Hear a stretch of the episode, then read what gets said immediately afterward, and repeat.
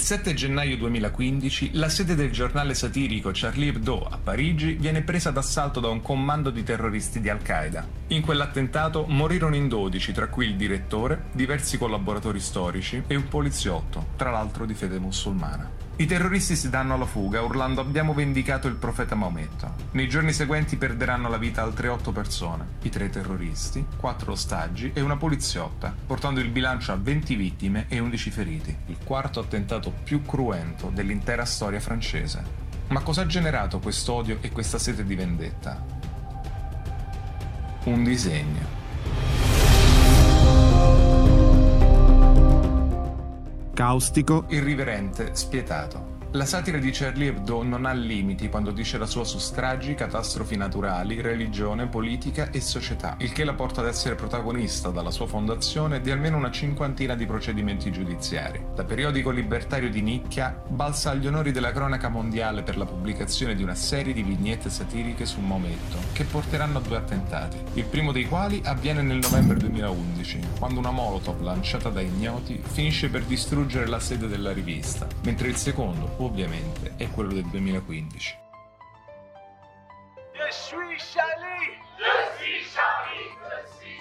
Dopo questo secondo attentato sono apparsi sui luoghi delle stragi e sui social network foto, meme e stati con la scritta Je suis Charlie, io sono Charlie. Tutti, in Europa e nel mondo, hanno ribadito il diritto alla libertà d'espressione. La stessa rivista ha ripreso lo slogan, pubblicandolo insieme alla scritta Tutto è perdonato sulla copertina del primo numero post-attentato, raggiungendo la tiratura record di 7 milioni di copie in 16 lingue differenti.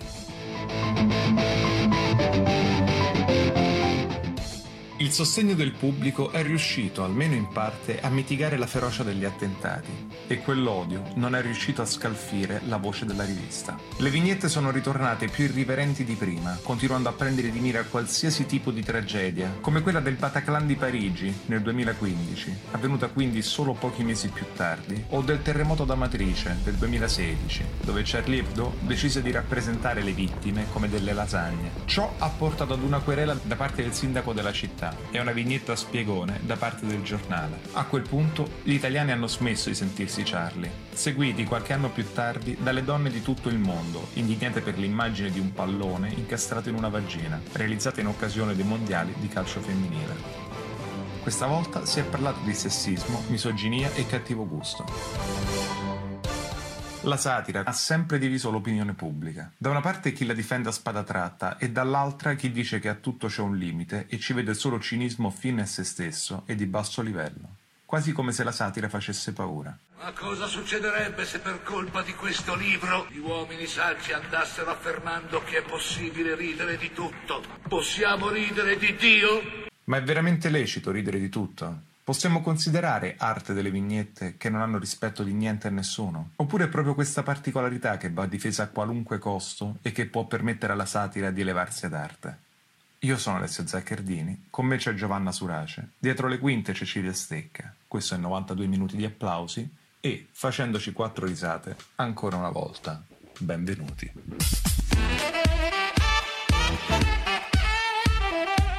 Qui parliamo di arte Qui diamo voce a tutto quello che avreste sempre voluto chiedere alla critica.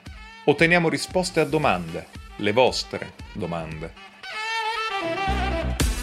Ogni episodio è una discussione su un'opera d'arte che il pubblico ha irrimediabilmente odiato, ma che ha sempre fatto finta di adorare, mentre invece la critica l'ha consacrata al rango di capolavoro. Ogni puntata un esperto verrà intervistato ma le domande, quelle crudeli, le farete voi. Tutte le domande che facciamo sono state precedentemente raccolte e selezionate da noi. Ce la farà il nostro esperto a gettare una nuova luce sull'indiziato? Oppure dovremo rassegnarci al fatto che, tirate le somme, avevamo ragione noi?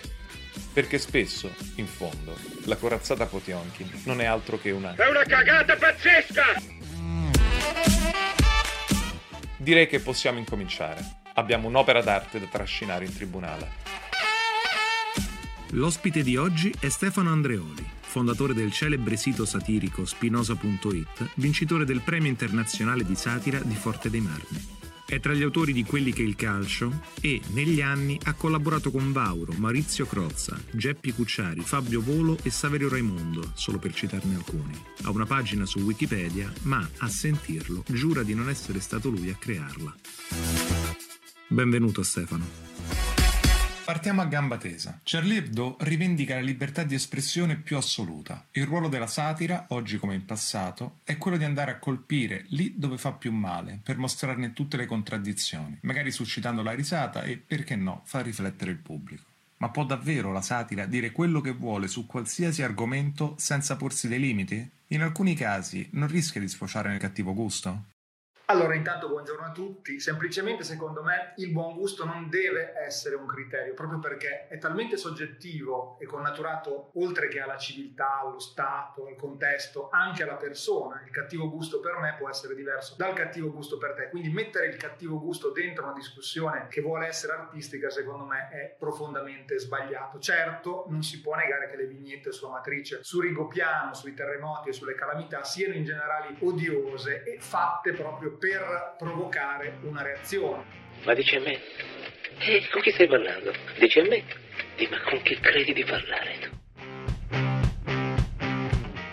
Una vignetta di quel genere che non venisse commentata, secondo me non assolverebbe al suo compito originario, cioè l'intenzione di chi l'ha disegnata. Secondo me limiti non se ne dovrebbero porre ed è giusto che la legge non li ponga perché se invochiamo una supposta censura per casi di tragedie di questo genere, dovremmo invocarla per qualsiasi cosa spiacevole, luttuosa accadesse nel mondo e quindi non potremmo più fare satira. Il problema di questo tipo di espressione è che quando vai a colpire un bersaglio molto molto delicato, come le tragedie, come i lutti, come la fede anche, poi tra poco ci arriveremo, stai mirando a un bersaglio molto piccolo. E quindi è molto difficile che il tuo colpo vada a segno, devi essere veramente bravo. Se il colpo non va a segno causa delle conseguenze, perché va poi a colpire quello che c'è intorno alla tragedia, ovvero i familiari, le vittime, il lutto e tutto quello che è giustamente un riconoscimento, un raccoglimento intorno a una tragedia. Per cui è giusto che esistano queste vignette, io non sono sicuramente per vietarle, ma non ci si può stupire troppo se poi queste suscitano reazioni e queste reazioni poi vanno a minare quello che è il principio in cui tutti noi crediamo, cioè quello della libertà di espressione. Però è una libertà di espressione alla quale io metterei un ma in fondo. Anche se il cattivo gusto è una questione soggettiva, è innegabile che alcune vignette di Charlie Hebdo siano odiose, ma non per questo non hanno motivo di esistere. La satira, dopo tutto, vuole infastidire ed è normale che susciti delle reazioni. La questione quindi non è su che cosa sia giusto fare satira, quanto su quale sia il bersaglio che si vuole colpire. Più è delicato l'argomento, più è difficile centrarlo. Le vignette su Maometto, che per la religione musulmana non può essere rappresentato in alcun modo, hanno scatenato ben due attentati contro la rivista parigina, contribuendo a fomentare l'odio verso l'Occidente da parte di gruppi di terroristi islamici. A questo punto molti si chiedono quali sono i confini della satira religiosa per non sfociare nell'offesa e nella mortificazione di un popolo? Ecco, qua ci ricolleghiamo al ma che ho messo alla fine della risposta precedente. Proprio perché la religione è qualcosa che appartiene al singolo individuo ed è qualcosa, oltre che di connaturato in un popolo, anche connaturato nel No? Secondo me è inevitabile che la satira religiosa causi una rappresaglia, rappresaglia che nel caso di Charlie Hebdo è stata chiaramente sproporzionata e ingiustificabile, però secondo me viene fuori un po' la contraddizione di Charlie Hebdo. Charlie Hebdo è diventato un baluardo, per esempio, del libero pensiero, della sinistra, del progressismo, però Charlie Hebdo nei suoi anni precedenti alla tragedia aveva assunto posizioni molto conservatrici e molto polarizzate, soprattutto contro l'Islam. Le vignette di Maometto, che poi sono la ripubblicazione pubblicazione di vignette pubblicate su un giornale satirico norvegese che a sua volta aveva avuto degli atti di rappresaglia, sono semplicemente l'ultimo capitolo di un certo compiacimento nel gettare fango sulla religione islamica, che è esattamente il contrario, secondo me, della libertà di espressione intesa come laicità. E la laicità, secondo me, prendo a prestito un pensiero di un mio amico, si chiama Raffaele Alberto Ventura, lui ha pubblicato vari libri, tra questi c'è un saggio che parla proprio della religione e della satira, si chiama Il secondo comandamento ovvero la laicità non è la libertà di poter prendere in giro qualsiasi fede e qualsiasi religione, ma nella fattispecie è accettare che esista una fede e una religione e non andarla a colpire nei suoi punti fondanti, per esempio le icone. L'Islam riconosce una icona, ha questo tabù, diciamo, cioè qualche cosa che si sottrae alla rappresentazione e all'ironia. Tu andando a colpire questo tabù lo fai esattamente per provocare una rappresaglia, come se tu andassi a cercartelo. Lo stesso Philippe Val, che era l'ex direttore di Charlie Hebdo, quello che pubblicò queste vignette, poi Sharp, che è una delle vittime dell'attentato del 7 gennaio, si sentivano un po' soldati di questa guerra. Loro avevano parlato bene, per esempio, dei libri di Oriana Fallaci, che erano libri contrari al multiculturalismo. Per cui, secondo me, queste vignette devono essere prese come il punto di arrivo di un processo deliberatamente fatto a polarizzare. Tu poi mi vai a dire che la vignetta va, diciamo, un po' a radicalizzare chi si sente colpito in quanto islamico, ma c'è anche una radicalizzazione pregressa e successiva, ovvero noi ci radicalizziamo nel difendere questa forma di espressione, abbracciandola, dicendo suis Charlie. Però dire suis Charlie vuol dire anche io accetto la blasfemia e me ne faccio baluardo, come a dire accetto che si possa dire tutto. In questo caso divento un fondamentalista io a mia volta, un fondamentalista al contrario di quello che è l'ateismo, ma l'ateismo è opposto alla laicità, perché laicità significa abbracciare il fatto che esistano delle fedi e rispettarle. L'ateismo è una fede come un'altra. Il pubblico di Charlie Hebdo è generalmente quell'ateo compiaciuto di esserlo che diciamo gode nel sentire la bestemmia, nel sentire la blasfemia, nel vedere diciamo sporcate le effigie religiose. Però c'è una distinzione appunto da fare tra laicità e ateismo. Per questo credo che quella rappresaglia, lungi dal dire che Charlie Hebdo se l'è cercata proprio perché chiaramente sproporzionata, sia qualcosa che rischia di essere a doppio taglio, ovvero da una parte porta l'Islam francese a staccarsi dallo Stato, d'altra parte lo Stato abbraccia Charlie Hebdo come baluardo della libertà di espressione, finanzia con finanziamenti statali Charlie Hebdo impedendogli di sparire perché Charlie Hebdo era un giornale che era in forte crisi prima di questo diciamo avvenimento che tutti noi sappiamo. E quindi finanziando con fondi statali Charlie Hebdo per permettere di sopravvivere lo finanzia anche con le tasse dei tanti islamici che regolarmente residenti e cittadini francesi pagano le tasse. Questo è un cortocircuito molto strano sul quale credo valga la pena soffermarsi un attimo perché altrimenti diciamo ok si può dire tutto quello che si vuole e ci fermiamo lì sta bene a tutti. Però la realtà è molto più complessa il concetto di libertà di espressione, secondo Stefano, è molto vicino a quello di laicità, da contrapporre all'ateismo, che non è altro che un tipo di fede religiosa. È il vero laico, infatti, che accetta le altre religioni e le rispetta, mentre l'ateo rischia di essere un fondamentalista che difende, in alcuni casi, il diritto alla blasfemia. Charlie Hebdo, che si erge a paladino della libertà di espressione su qualsiasi cosa, con le vignette su Maometto non ha fatto satira, ha offeso una religione provocando inevitabilmente una rappresaglia comunque da condannare. La fama di Charlie Hebdo è senza dubbio dovuta, come dicevamo, all'attentato del 2015. In quel frangente la maggior parte delle persone si schierarono a difesa del giornale e diventarono Charlie. Dimenticata la tragedia, invece, il giudizio della gente è ritornato ad essere molto controverso. Da cosa dipende la nostra capacità di apprezzare una satira simile?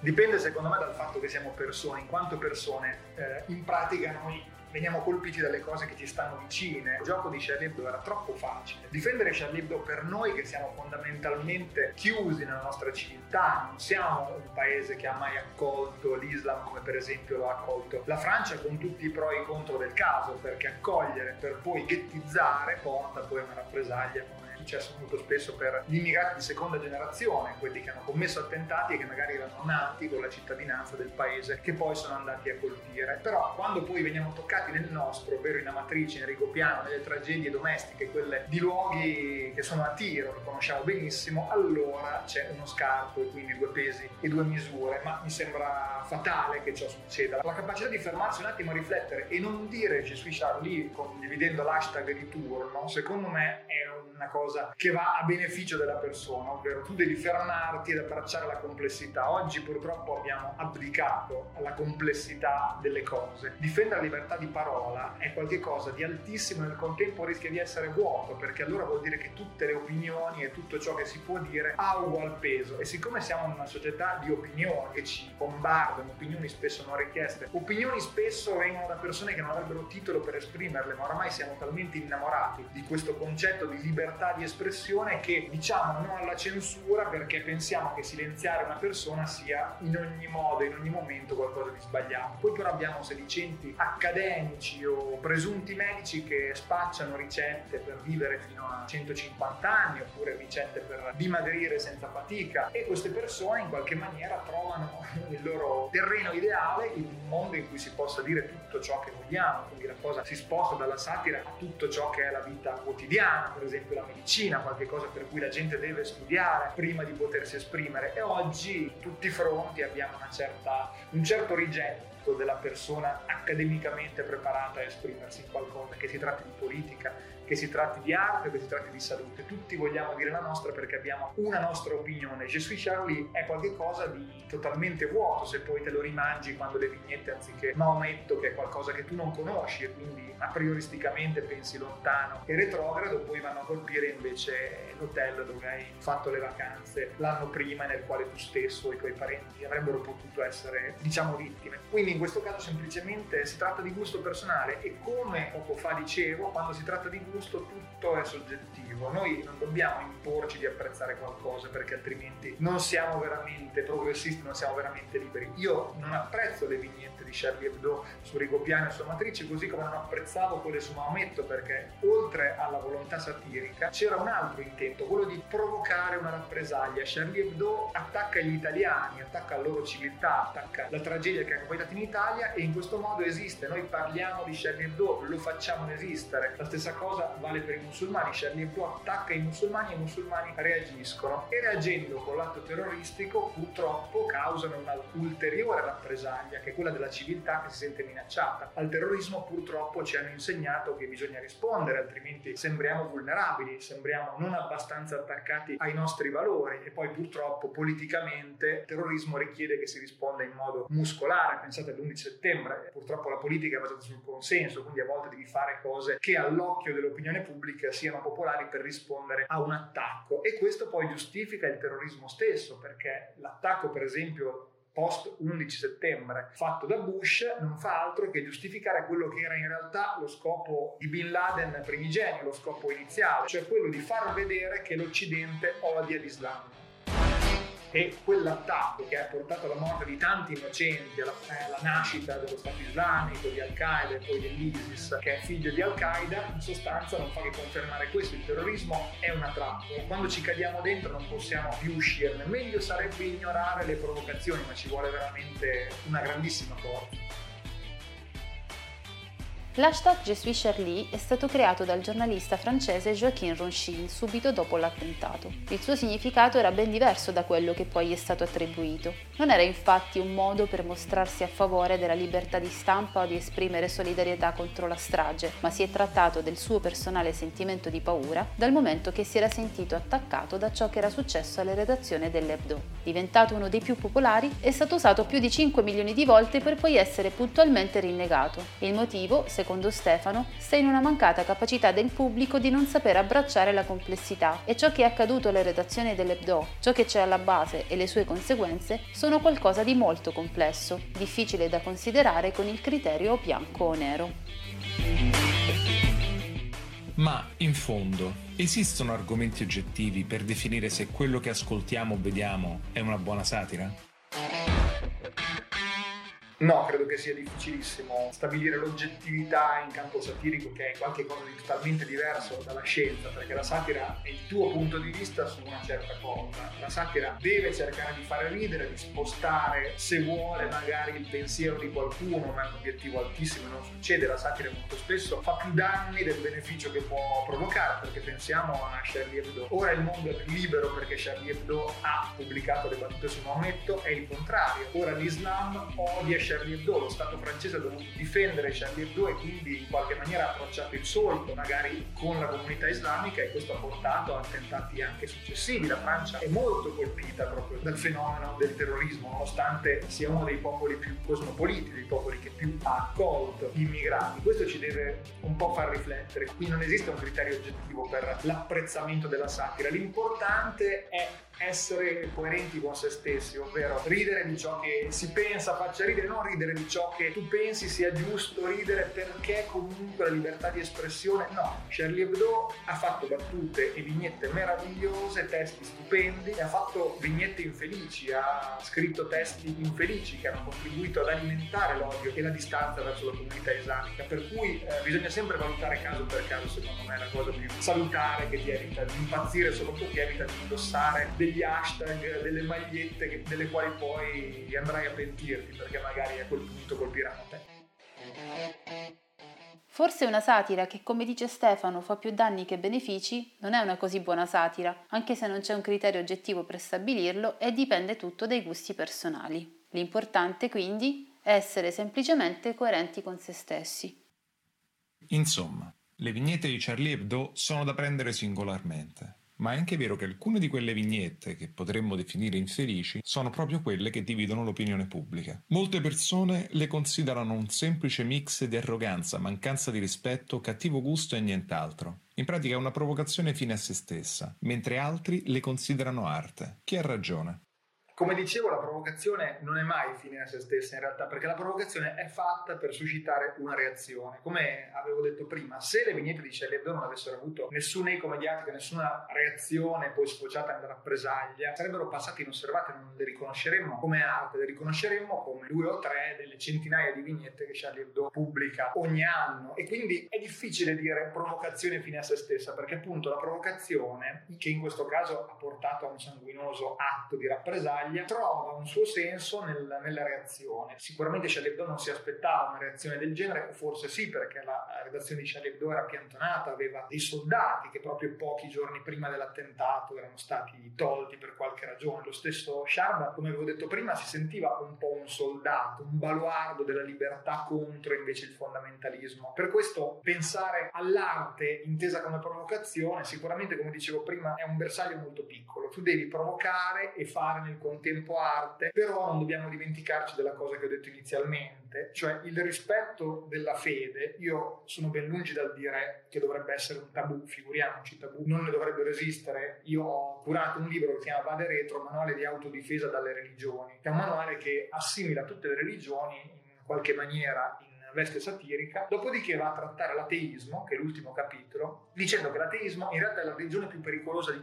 tutte, perché volendo spazzare via tutte le fedi, anche quelle più alte e pure quelle che portano effetti positivi, l'ateismo diventa a sua volta una religione, per cui non dobbiamo pensare che l'ateismo sia il linguaggio comune nel quale, diciamo, racchiudere tutta la libertà di espressione. L'ateismo è un punto di vista che ha dignità di esistere come quella del religioso, per cui la laicità, una laicità vera che consenta allo Stato di non imporre scelte religiose rispetto a un singolo cittadino perché decide che la tua etica è quella e quindi anche tu devi sottostare anche in quanto non credente, appunto uno Stato del genere veramente laico è quello che io auspico, intanto a casa mia e poi per estensione in tutto il resto del mondo. Questo senza dire che le religioni sono tutte fuffa, perché chiaramente dicendo così faccio una provocazione, in questo caso sì effettivamente gratuita e devo aspettarmi delle conseguenze.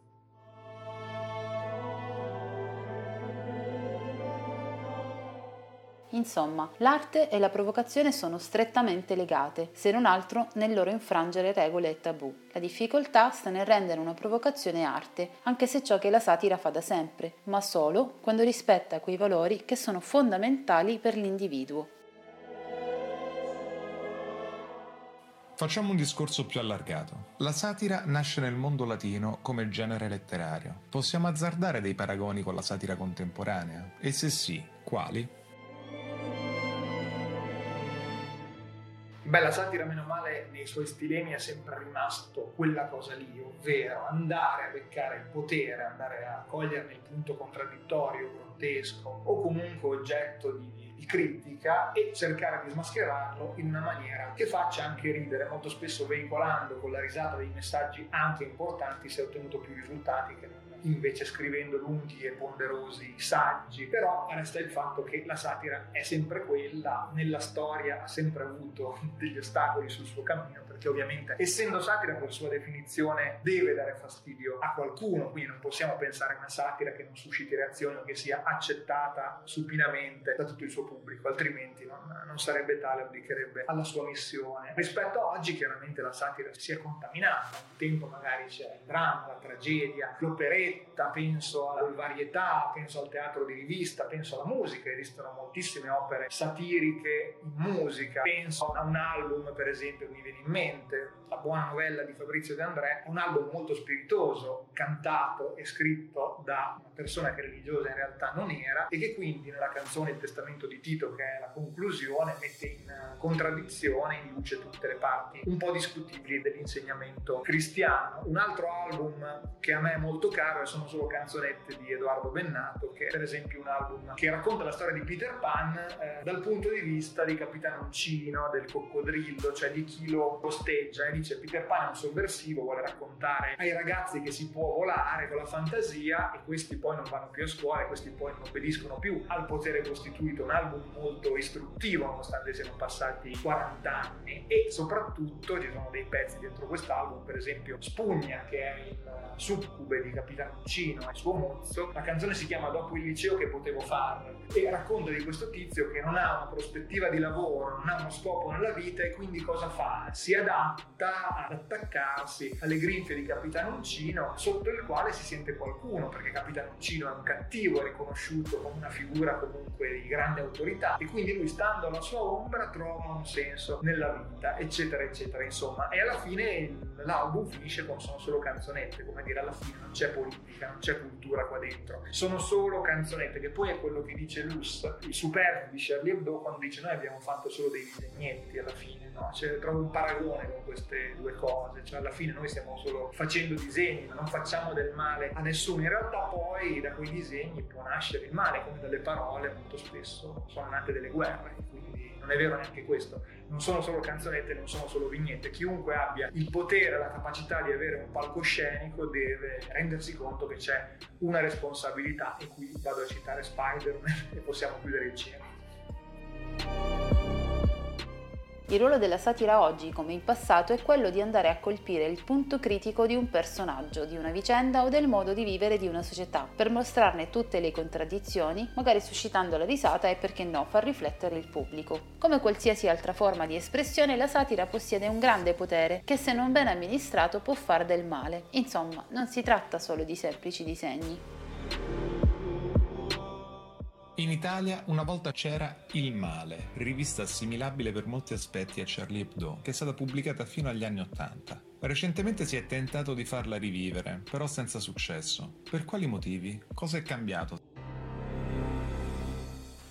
Insieme a Lauro e Vincino, e non è stato l'unico tentativo, nei primi anni del 2010 sono stato coinvolto nella rifondazione del male, quindi con tutte le caratteristiche che la rivista aveva ai tempi uscita settimanale, quindi molto serrata sui fatti di attualità, vignette, saggi, racconti, c'era la stessa sagacia e in molti casi anche le stesse persone del male storico. Qualcosa era cambiato però gioco forza nel contesto storico. Intanto la presenza di internet che rende istantaneamente anche i quotidiani già vecchi, quindi la novità del male che per provocazione scrive arrestato Ugo Tognazzi, il capo delle BR, non si sarebbe mai potuta eh, riprodurre su carta stampata. A volte puoi lanciare una fake news su Facebook e magari per qualche minuto la gente ci crede, la news si sparpaglia in giro per la rete, ma è appunto questione veramente di pochissimo tempo. Quando tu devi mandare in stampa qualche cosa, ecco che tutto finisce. Soprattutto tutti credono di saper, di poter fare satira, tutti credono che il loro talento sia quello dell'umorismo e credono anche che la provocazione, la blasfemia e l'atto gratuito in questo senso possa essere assimilato alla satira. Quindi il male nasceva in un momento in cui era molto separato il contesto tra autori di qualche cosa e il pubblico. Ora il pubblico quasi sempre si sente migliore dell'autore, dice ma io ho pensato una battuta migliore di te, io avrei detto questa cosa così, il pubblico si sente migliore anche dei registi,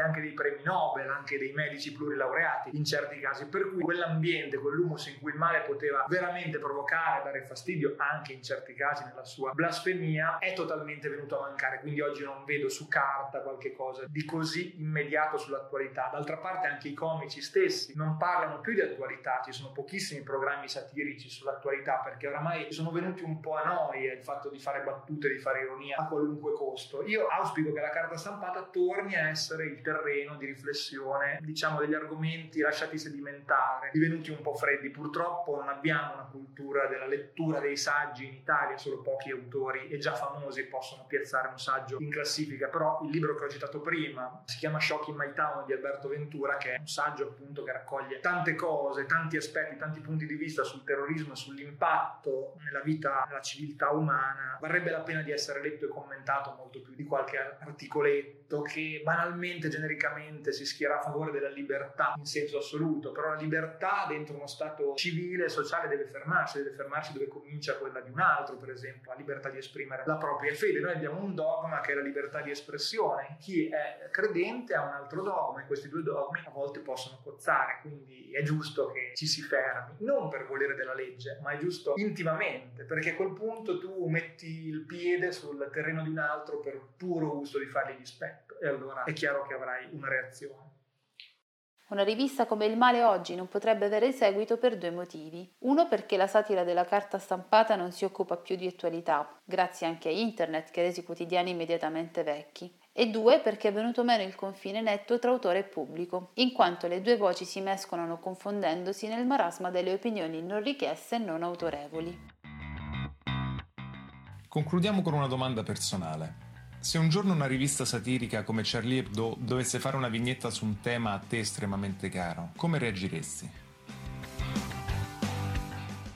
Beh, finché non mi toccano la piadina io sono abbastanza, diciamo, tranquillo. Scherzi a parte, eh, non metterei il punto delle vignette come centrale. In realtà ciò in cui noi crediamo, la vera fede che noi abbiamo, non è quella nel simbolo, nell'icona. Grazie al cielo la religione cristiana e gli stati cristiani, anche se chiaramente non si parla più di stati religiosi da qualche tempo, contrariamente all'Islam, che farà questo processo anche l'Islam, perché è una religione più giovane e quindi il processo di secolarizzazione deve ancora avvenire, ma avverrà gioco forza, perché la spinta dell'uomo verso la libertà, secondo me, è inarrestabile e quindi avrà questo processo un suo compimento un domani, non so quanto vicino, però secondo me non, non sono le vignette punto, il punto è quando tu ti senti minacciato in qualcosa in cui credi. E non è una vignetta a farlo, non per esempio nel nostro caso, quanto magari la politica quando decide di soggiacere a delle imposizioni che vengono dalla religione, magari in passato sicuramente lo ha fatto, pensate quando si voleva vietare l'aborto, pensate quando il divorzio, ed erano pochi anni fa, era l'altro ieri, quando il divorzio non era consentito, tu non potevi sciogliere ciò che Dio aveva unito, anche se il tuo matrimonio era stato un matrimonio civile, quindi anche se tu a Dio non avevi fatto alcuna promessa, capisci? Quando queste cose vengono minacciate, ed è la politica che le minaccia, ed è il, diciamo, l'organizzazione sociale, allora in quel caso mi sentirei toccato non da una stupida vignetta che posso giudicare infelice, ma semplicemente posso voltare pagina, posso non comprare più quel giornale e passare ad altro. Quello che ha veramente ripercussioni nella mia vita sono cose ben diverse e quindi quando invochiamo la libertà di espressione e poi nel contempo magari andiamo a manifestare perché gli omosessuali non possono fare questo oppure perché la famiglia è questa, è sacra, allora siamo veramente persone vulnerabili con tutte le nostre contraddizioni. Quindi preferisco non attaccarmi alle icone, al crocifisso appeso, al principio, ma preferisco attaccarmi alle questioni veramente concrete che hanno ripercussione nella vita di tante persone. Quando penso che le mie convinzioni religiose o etiche che siano debbano essere estese per forza a tutta la popolazione proprio perché sono superiori alle altre, allora divento fondamentalista a mia volta e quindi prima di guardare i fondamentalisti che stanno in Medio Oriente dovremmo guardare a casa nostra. Penso che ne abbiamo tanti. Il potere di una vignetta risiede nella sua capacità di suscitare in noi una reazione. Se manca quella reazione, la vignetta automaticamente perde mordente. Forse, invece di indignarci, dovremmo voltare pagina basta e già così l'avremmo vinta noi. Basterebbe capire che non è un disegno minacciare il valore in cui crediamo, ma la politica intesa come società. Se adottassimo questa visione del mondo, le vignette tornerebbero a essere vignette e non simboli cui dare importanza. A quel punto Charlie Hebdo godrebbe della stessa fama?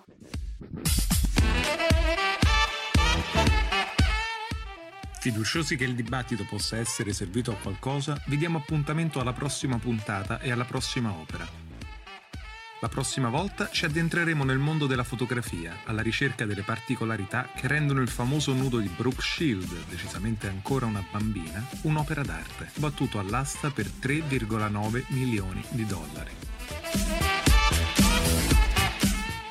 Non mancate e non dimenticate di inviarci le vostre domande sulla mail 92minuti-gmail.com con il 92 scritto a numero, dove le migliori verranno selezionate e saranno le protagoniste della prossima puntata. Io sono Alessio Zaccardini, con me c'è Giovanna Surace, dietro le quinte Cecilia Stecca e questo era 92 minuti di applausi, perché non tutto è una cagata pazzesca! Forse.